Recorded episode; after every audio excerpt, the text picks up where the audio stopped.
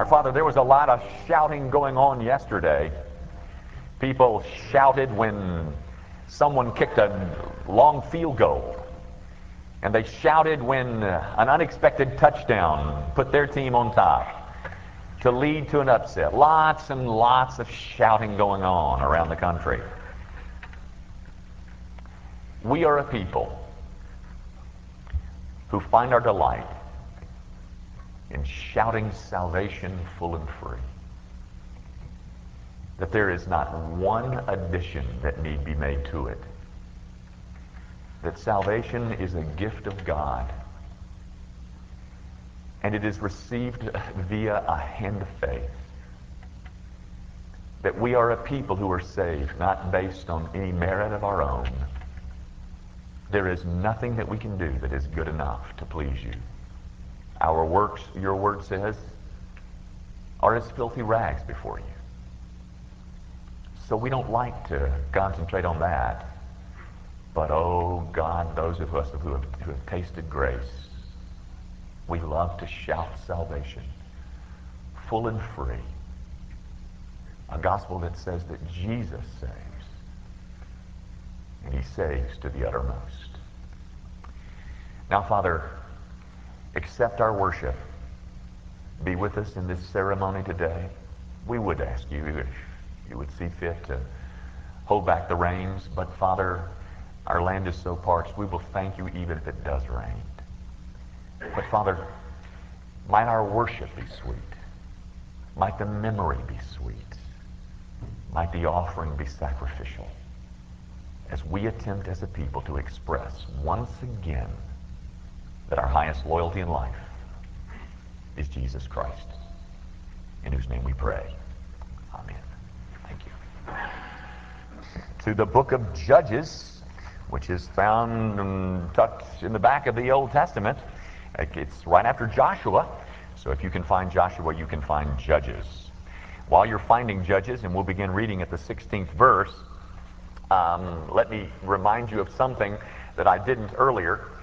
After this service is over, which hopefully will be right at 10, all of you who have any kind of little one in any kind of nursery, Sunday school class, any kind that is not with you, you must Go get them. Um, the people who are in the nurseries, they want to be a part of the groundbreaking too. And so um, we're going to give you some minutes to go get your children. Uh, and we won't start out there for 10, 15 minutes.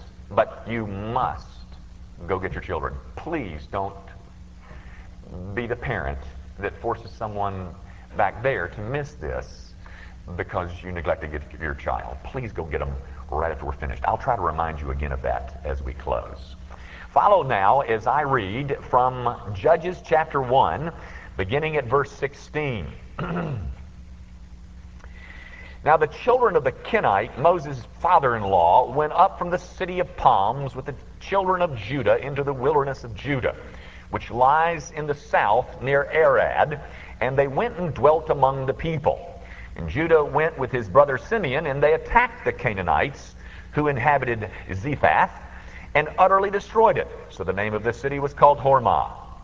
Also, Judah took Gaza with its territory, Ashkelon with its territory, and Ekron with its territory. So the Lord was with Judah, and they drove out the mountaineers, but they could not drive out the inhabitants of the lowland because they had chariots of iron. And they gave Hebron to Caleb, as Moses had said. Then he expelled from there the three sons of Anak. But the children of Benjamin did not drive out the Jebusites who inhabited Jerusalem. So the Jebusites dwell with the children of Benjamin in Jerusalem to this day. And the house of Joseph also went up against Bethel, and the Lord was with them. So the house of Joseph sent men to spy out Bethel. The name of the city was formerly Luz. And when the spies saw a man coming out of the city, they said to him, Please show us the entrance to the city, and we will show you mercy. So he showed them the entrance to the city, and they struck the city with the edge of the sword, but they let the man and all his family go. And the man went to the land of Hittites, built a city, and called its name Luz, which is its name to this day. The grass withers, and the flower indeed fades. But the Word of our God, it is a book that endures forever. A couple of three years ago, I forget exactly the year, I want to say it was two years ago, a group of us uh, from Gracie Van went off to the Holy Land, made a trip to Israel, and, and all in all, it was just a wonderful, wonderful trip. Um, but about three months prior to my going, or our going to Israel, my daughter Gracie, uh, my oldest daughter, Gracie also took a trip to Israel, and she went in August. Well, suffice it to say that um, she has no more desire to ever visit the Holy Land again. She said at times, um, on one occasion or several maybe, but uh, the thermometer made it up to 117 degrees. And she would call us from. the little brat. She would call us from the inside of the bus, you know, the air conditioned bus, and she would say, I'm not getting off this bus because all they're looking at is rocks and dirt. so, you know, here she is, uh, 8,000 miles away from home in the Holy Land, and she ain't getting off the bus because it's dirt and rocks. Anyway, we went in November. It was it was far cooler than that. But now my point in that little story is simply this. You know, as I read this stuff, uh, we've we've covered a little bit of chapter one, and we've talked about uh, we've talked about cities uh, by the name of uh, Kirjath Sepher, and then there's uh, there's Arad, and then there's Zephath, and then we talked about some king by the name of Bezek who got his uh, toes and thumbs cut off, and and then we talked about a, a, a, daughter who wanted some springs from her daddy to feed her livestock. And, you know, I, I wonder if all of that is of much interest to you. I don't care about Arad and Bethel and all those places and Hebron and Bezek's big toes. But there is a point in this story, ladies and gentlemen. Uh, actually, there's several points, and I'm going to kind of allude to one, and then I'm going to make another. But um, if you'll notice in the text, in chapter 1, I want to show you something that's repeated three times. Look at verse 4. Then Judah went up, and the Lord delivered the Canaanites and the Perizzites into their hands. Uh, then we'll look at verse 19. So the Lord was with Judah. And then if you look at it, one more place, uh, verse 22, and the Lord was with them.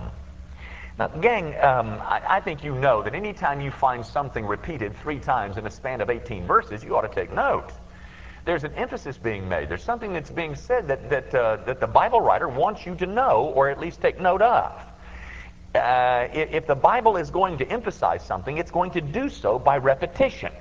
And there is repetition here, ladies and gentlemen. Three times we are told that God was involved in this deliverance process uh, of the Israelites into the hands of their enemies.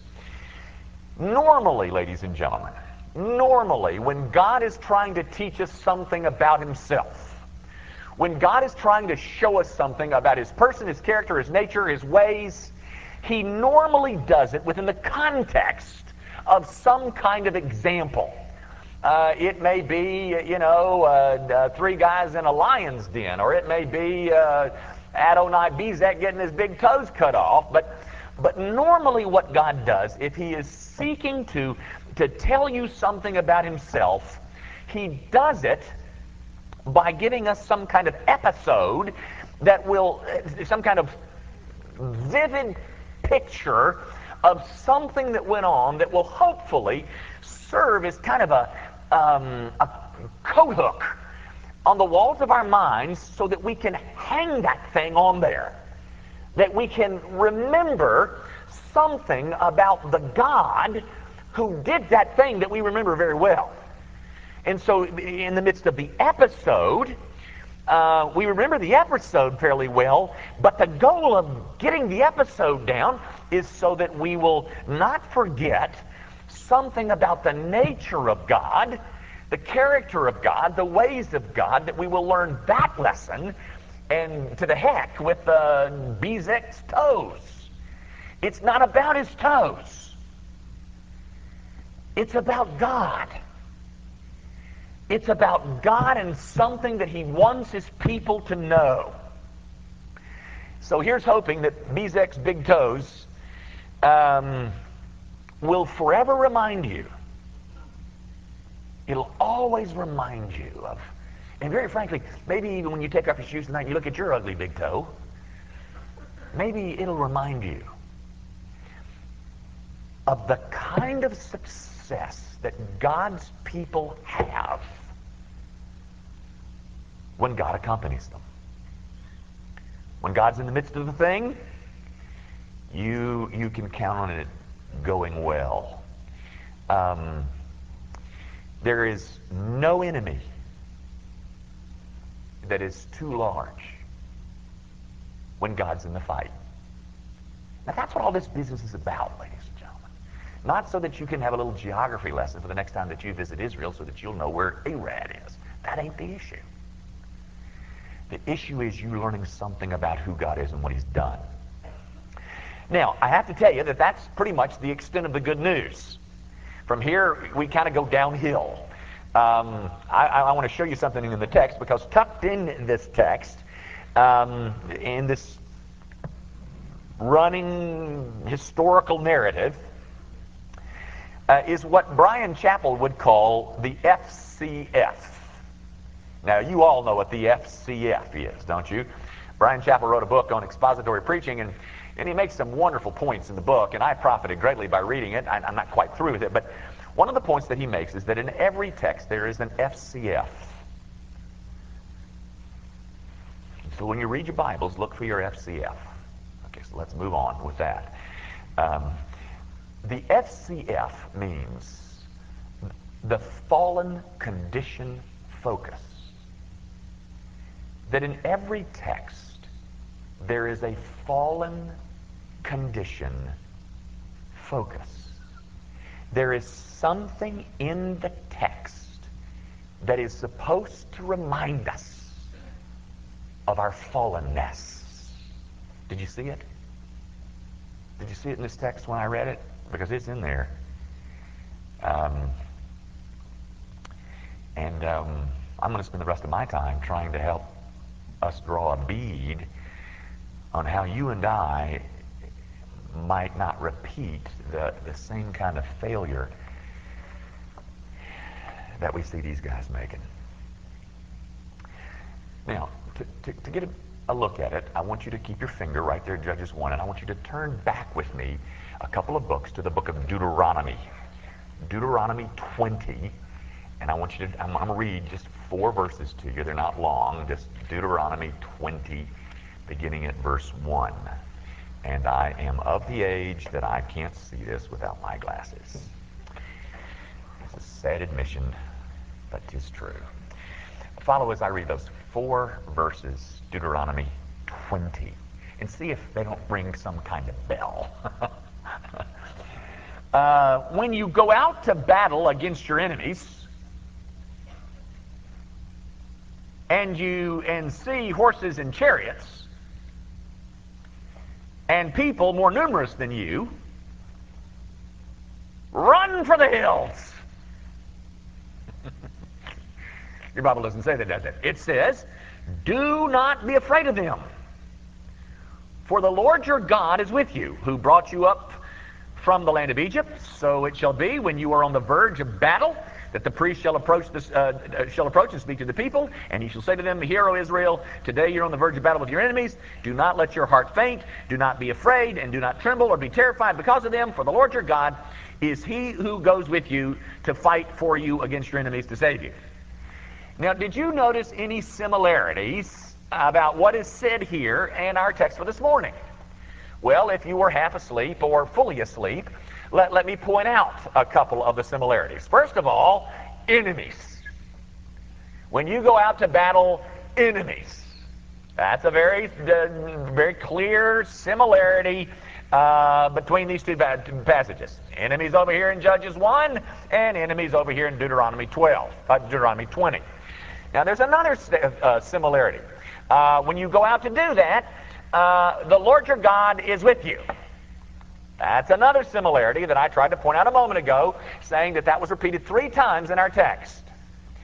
And then the final, sim- not the final, but the, the third similarity that I want to point out is this one chariots. chariots. When you see those armies out there, and they got more people than you got, and not only they have more people than you got, but they got chariots. Now then, when that happens, what is supposed to be the people of God's response? Do not be afraid of them. That's what it says right here in Deuteronomy 20, verse 1.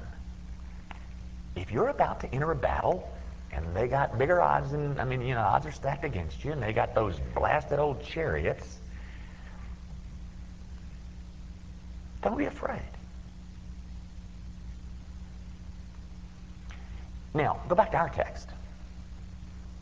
Here's the uh, here's the battle going on. Lots and lots of enemies, and the Lord is with them. Those are all similarities.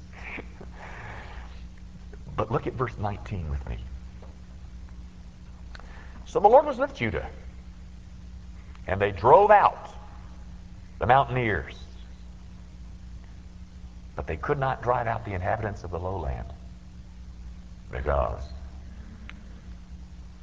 they had chariots of iron.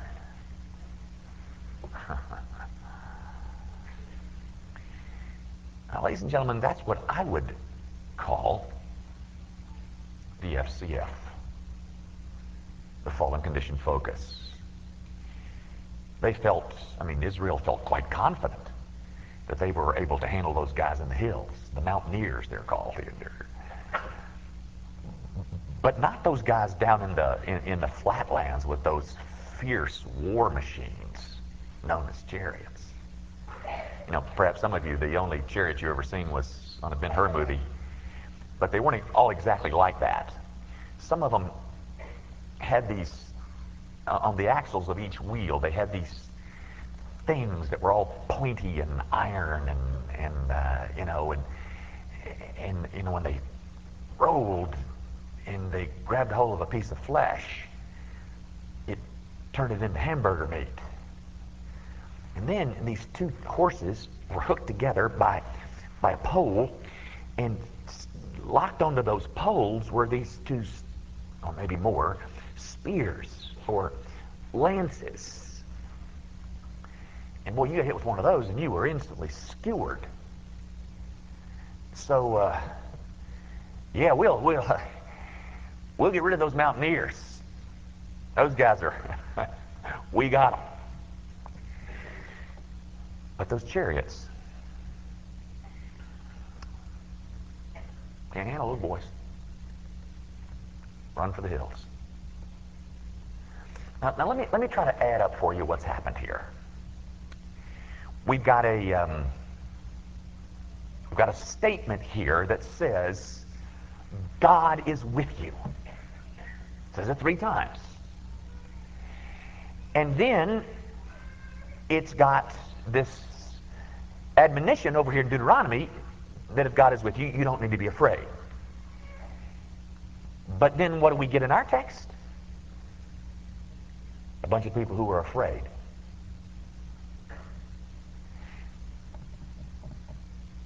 That wasn't supposed to be there. That's not supposed to be the right response. And, and may I hasten to point out, ladies and gentlemen, some of God's best people were were overtaken with fears. Can I, can I read you just a couple of these? Uh, this is David in, in Psalm 31, verse 13, and he says, Fear is on every side.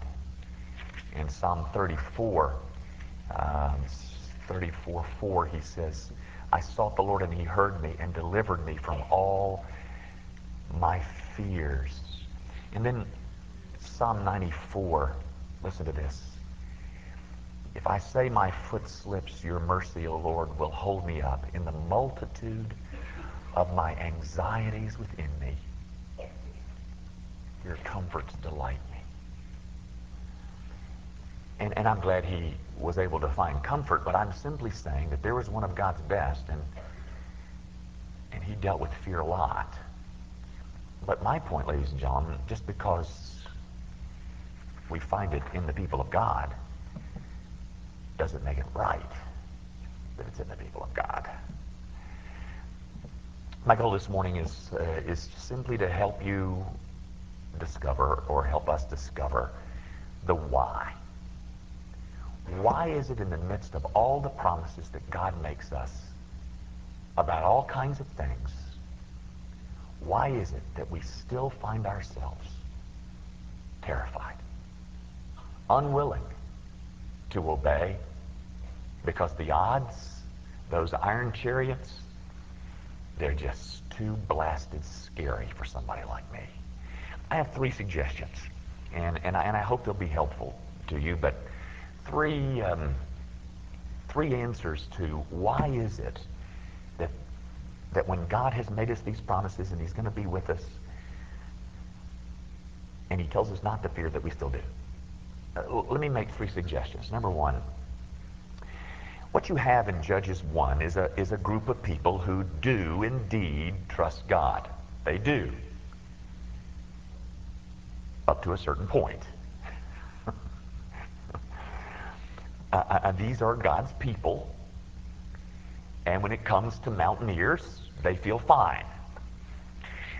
Um, it's at, up to a certain point, their faith carries them and they experience some great victory. A victory that I might point out was brought on by God's being with them, yes. But, but when we say that faith simply takes us to a certain point, what we had implied is that God can help us up to a certain point. And that's bad enough. but the implication goes further, I think. Because the further implication is that up to a certain point, I really don't even need you. When it comes to fighting mountaineers, I can handle it. But um, you know those down there. I, I, you know I know that you've made your promises, but I you know I, I can't handle those. Um, and and I think that sometimes our lack of faith conceals a measure of self-trust. It's, it's just pure, unmixed unbelief on our parts. I'll read you a quote from one of my heroes. His name is John Calvin. And he says that believers are constantly beset by doubts, disquietude, spiritual difficulty, and turmoil. It never goes so well with us, he says, that we are wholly cured of the disease of unbelief and entirely filled and possessed by faith. There is, there is an unbeliever within the breast of every Christian.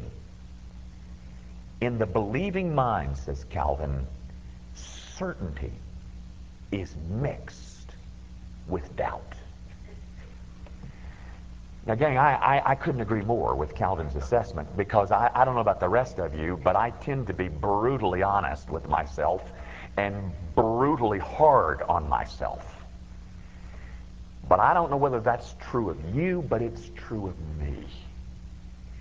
Now, let me make a point of application at this point. If there is unbelief mixed in all of our belief, then I would say, please, please don't ever think that it is your faith that saves you. Because you know what?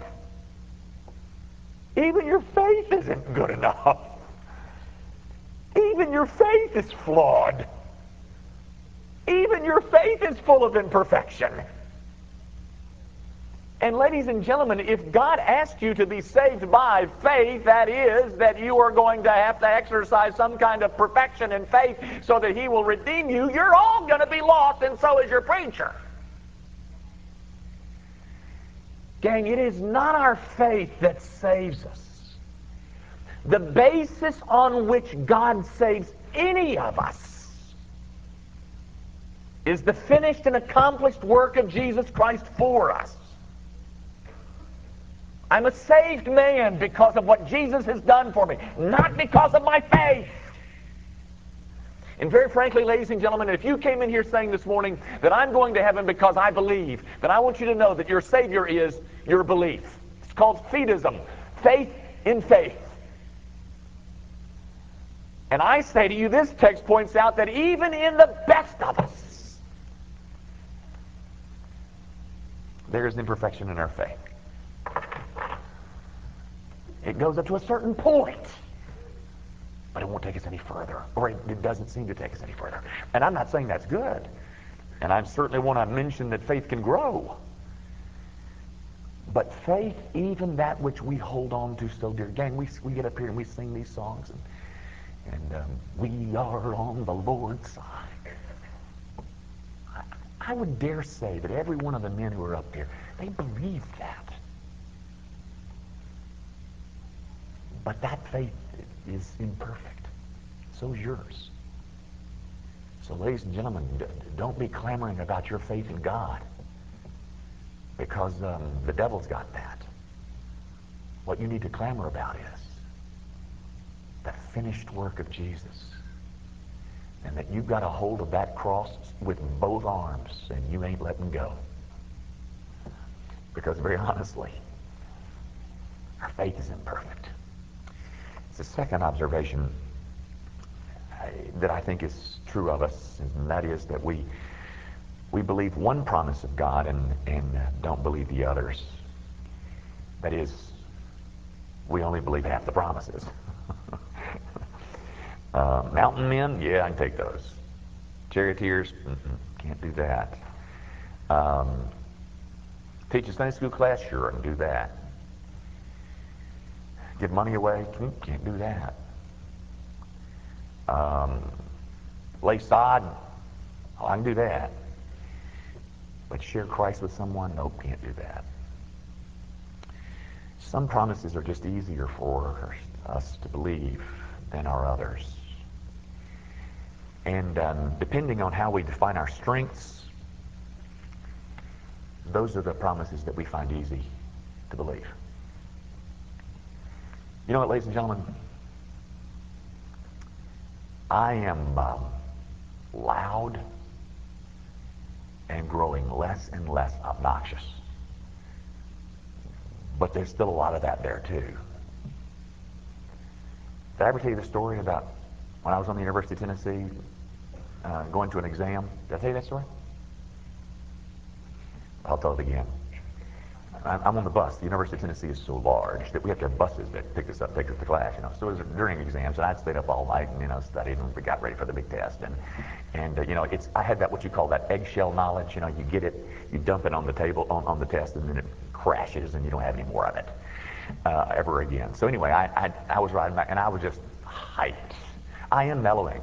I'm telling you, I am. I promise you. I promise you. I, I'm eating eating slower, but.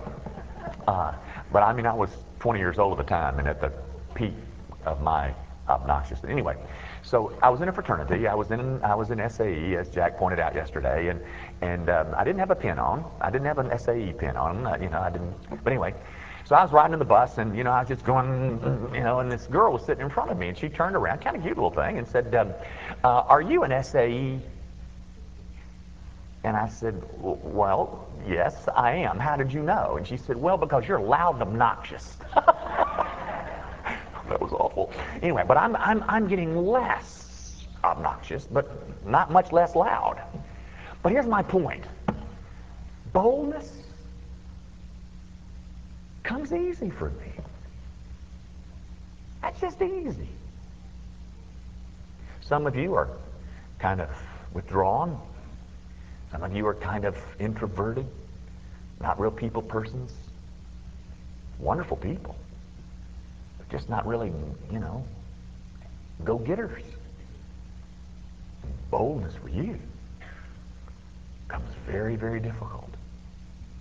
All I'm trying to illustrate, ladies and gentlemen, is depending on how we define our strengths, that's the promises we find easier to believe. Not because I'm a great, a lion of the faith. No. I just find those easier to believe than the others about humility. We believe half the promises. But for all of us, have you heard these words? They come from Jesus in John 15. He says, Without me, you can do not very much. Without me, you can do nothing. And you know what nothing is? It's a zero with the edges erased. Without me,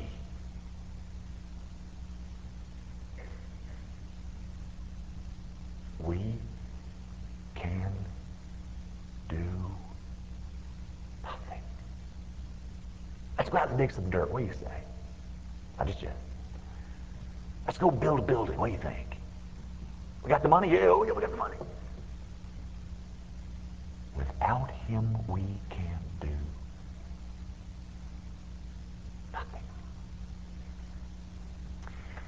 I read a story that I thought was kind of cute, maybe maybe not so cute, but it was about a, uh, a truck driver who was driving on this narrow mountain road, and you know he was it was late at night, and, and uh, there was a cliff that dropped precipitously off to his uh, his right, nearly 1,500 feet down to the bottom of a canyon, and you know you, you don't want to roll off that thing, and because you you would hurt.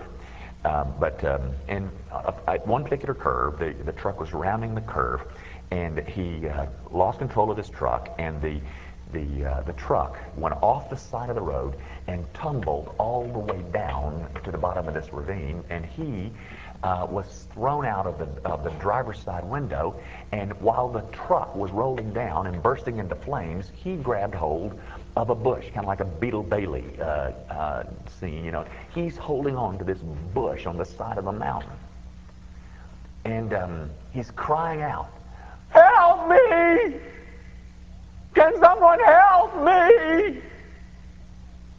And uh, about that time, um, he heard this voice, and um, it was the voice of God who said, "Yes, my son." I am here. I can help you. Just let go of the branch, and my hands will be right underneath you. And there was a little silence. The truck driver said, Is there anybody else out there? we believe half of them, not just all of them. Real quickly, my last point. This is just a suggestion, ladies and gentlemen, as to why unbelief exists in us.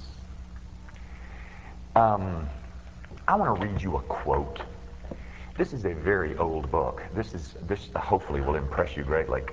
This is um, this is written by a man by the name of Josephus. Heard that name?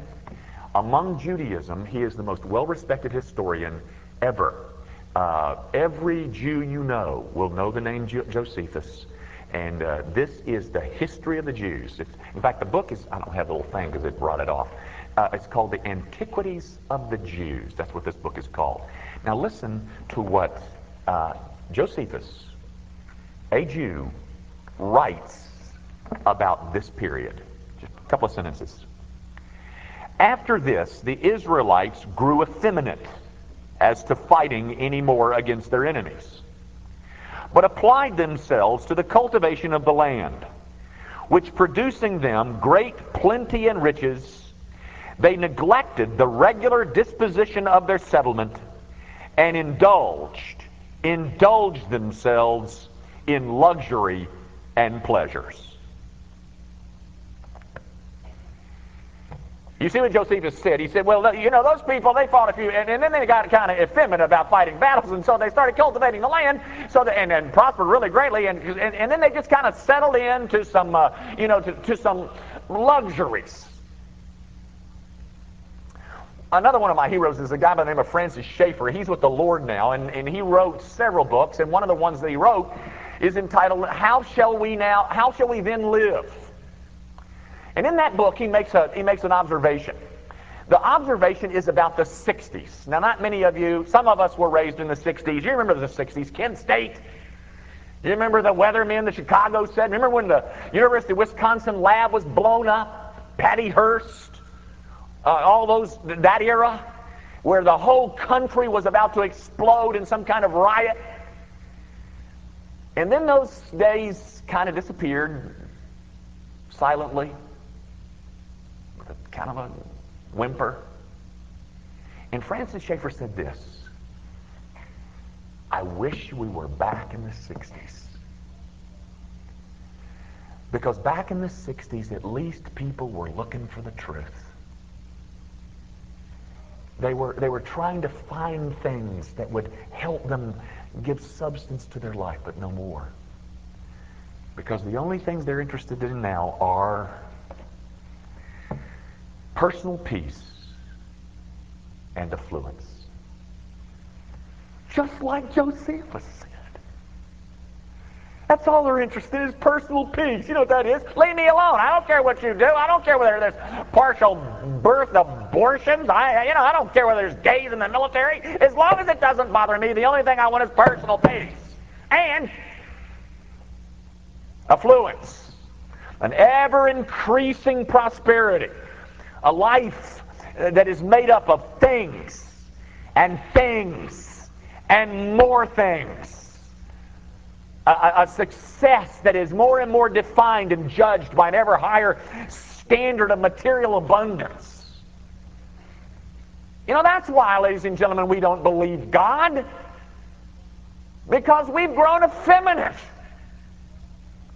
All we want now is personal peace and affluence. What happened to the days when we longed for truth? What happened to the days when we were burdened for men who would die and go to a Christless grave? What happened? I'll tell you what happened. Our salaries got too big. And what I'm suggesting, ladies and gentlemen, in the midst of all of God's promises, all of his demands of us, some of those things go unheeded and unbelieved because we're busy. We're busy pursuing personal peace and affluence. Gang, no part of us is untouched by sin. There's, there's no action of ours that is as good as it should be.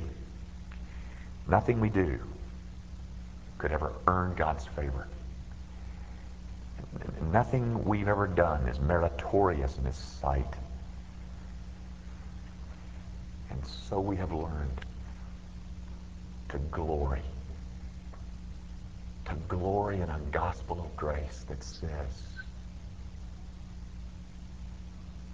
that the righteousness of God is revealed apart from the law in the work of Jesus Christ. And some of you are out there as unbelievers and you hear that stuff and you think, you know, I'd, I'd really like to have that. I, I really do. But, you know, there's, there's just something in my life that I'm not willing to give up. Well, I, I'm afraid that's a chariot of iron for you, my friend. And it's got to go. That which you won't kill will kill you. And it's not that it's got to be eliminated in an instant. But there has to be a commitment on your part that that is going to be sacrificed at the cross of Jesus Christ. It's going because I want Christ more than I want my next breath. Folks, um, the gospel offers us forgiveness for our divided hearts. All those iron chariots, those big, bad, ugly, destructive iron chariots, we're offered forgiveness by a God of unmeasurable grace. Oh, how our hearts should leap at this gospel that offers forgiveness to people who believe. But only a little bit. Our Father, I do pray that you will uh, honor our efforts to grow in faith. We are a people who long to be more of what you've asked us to be. But our Savior rebuked little faith, but he never rejected it. And we are people of the little faith. So, Father, grow us up. Might we all come to the recognition that even at our best, we are still corrupt. And our only hope is Jesus and all that he has done for us. We pray, of course, in his name.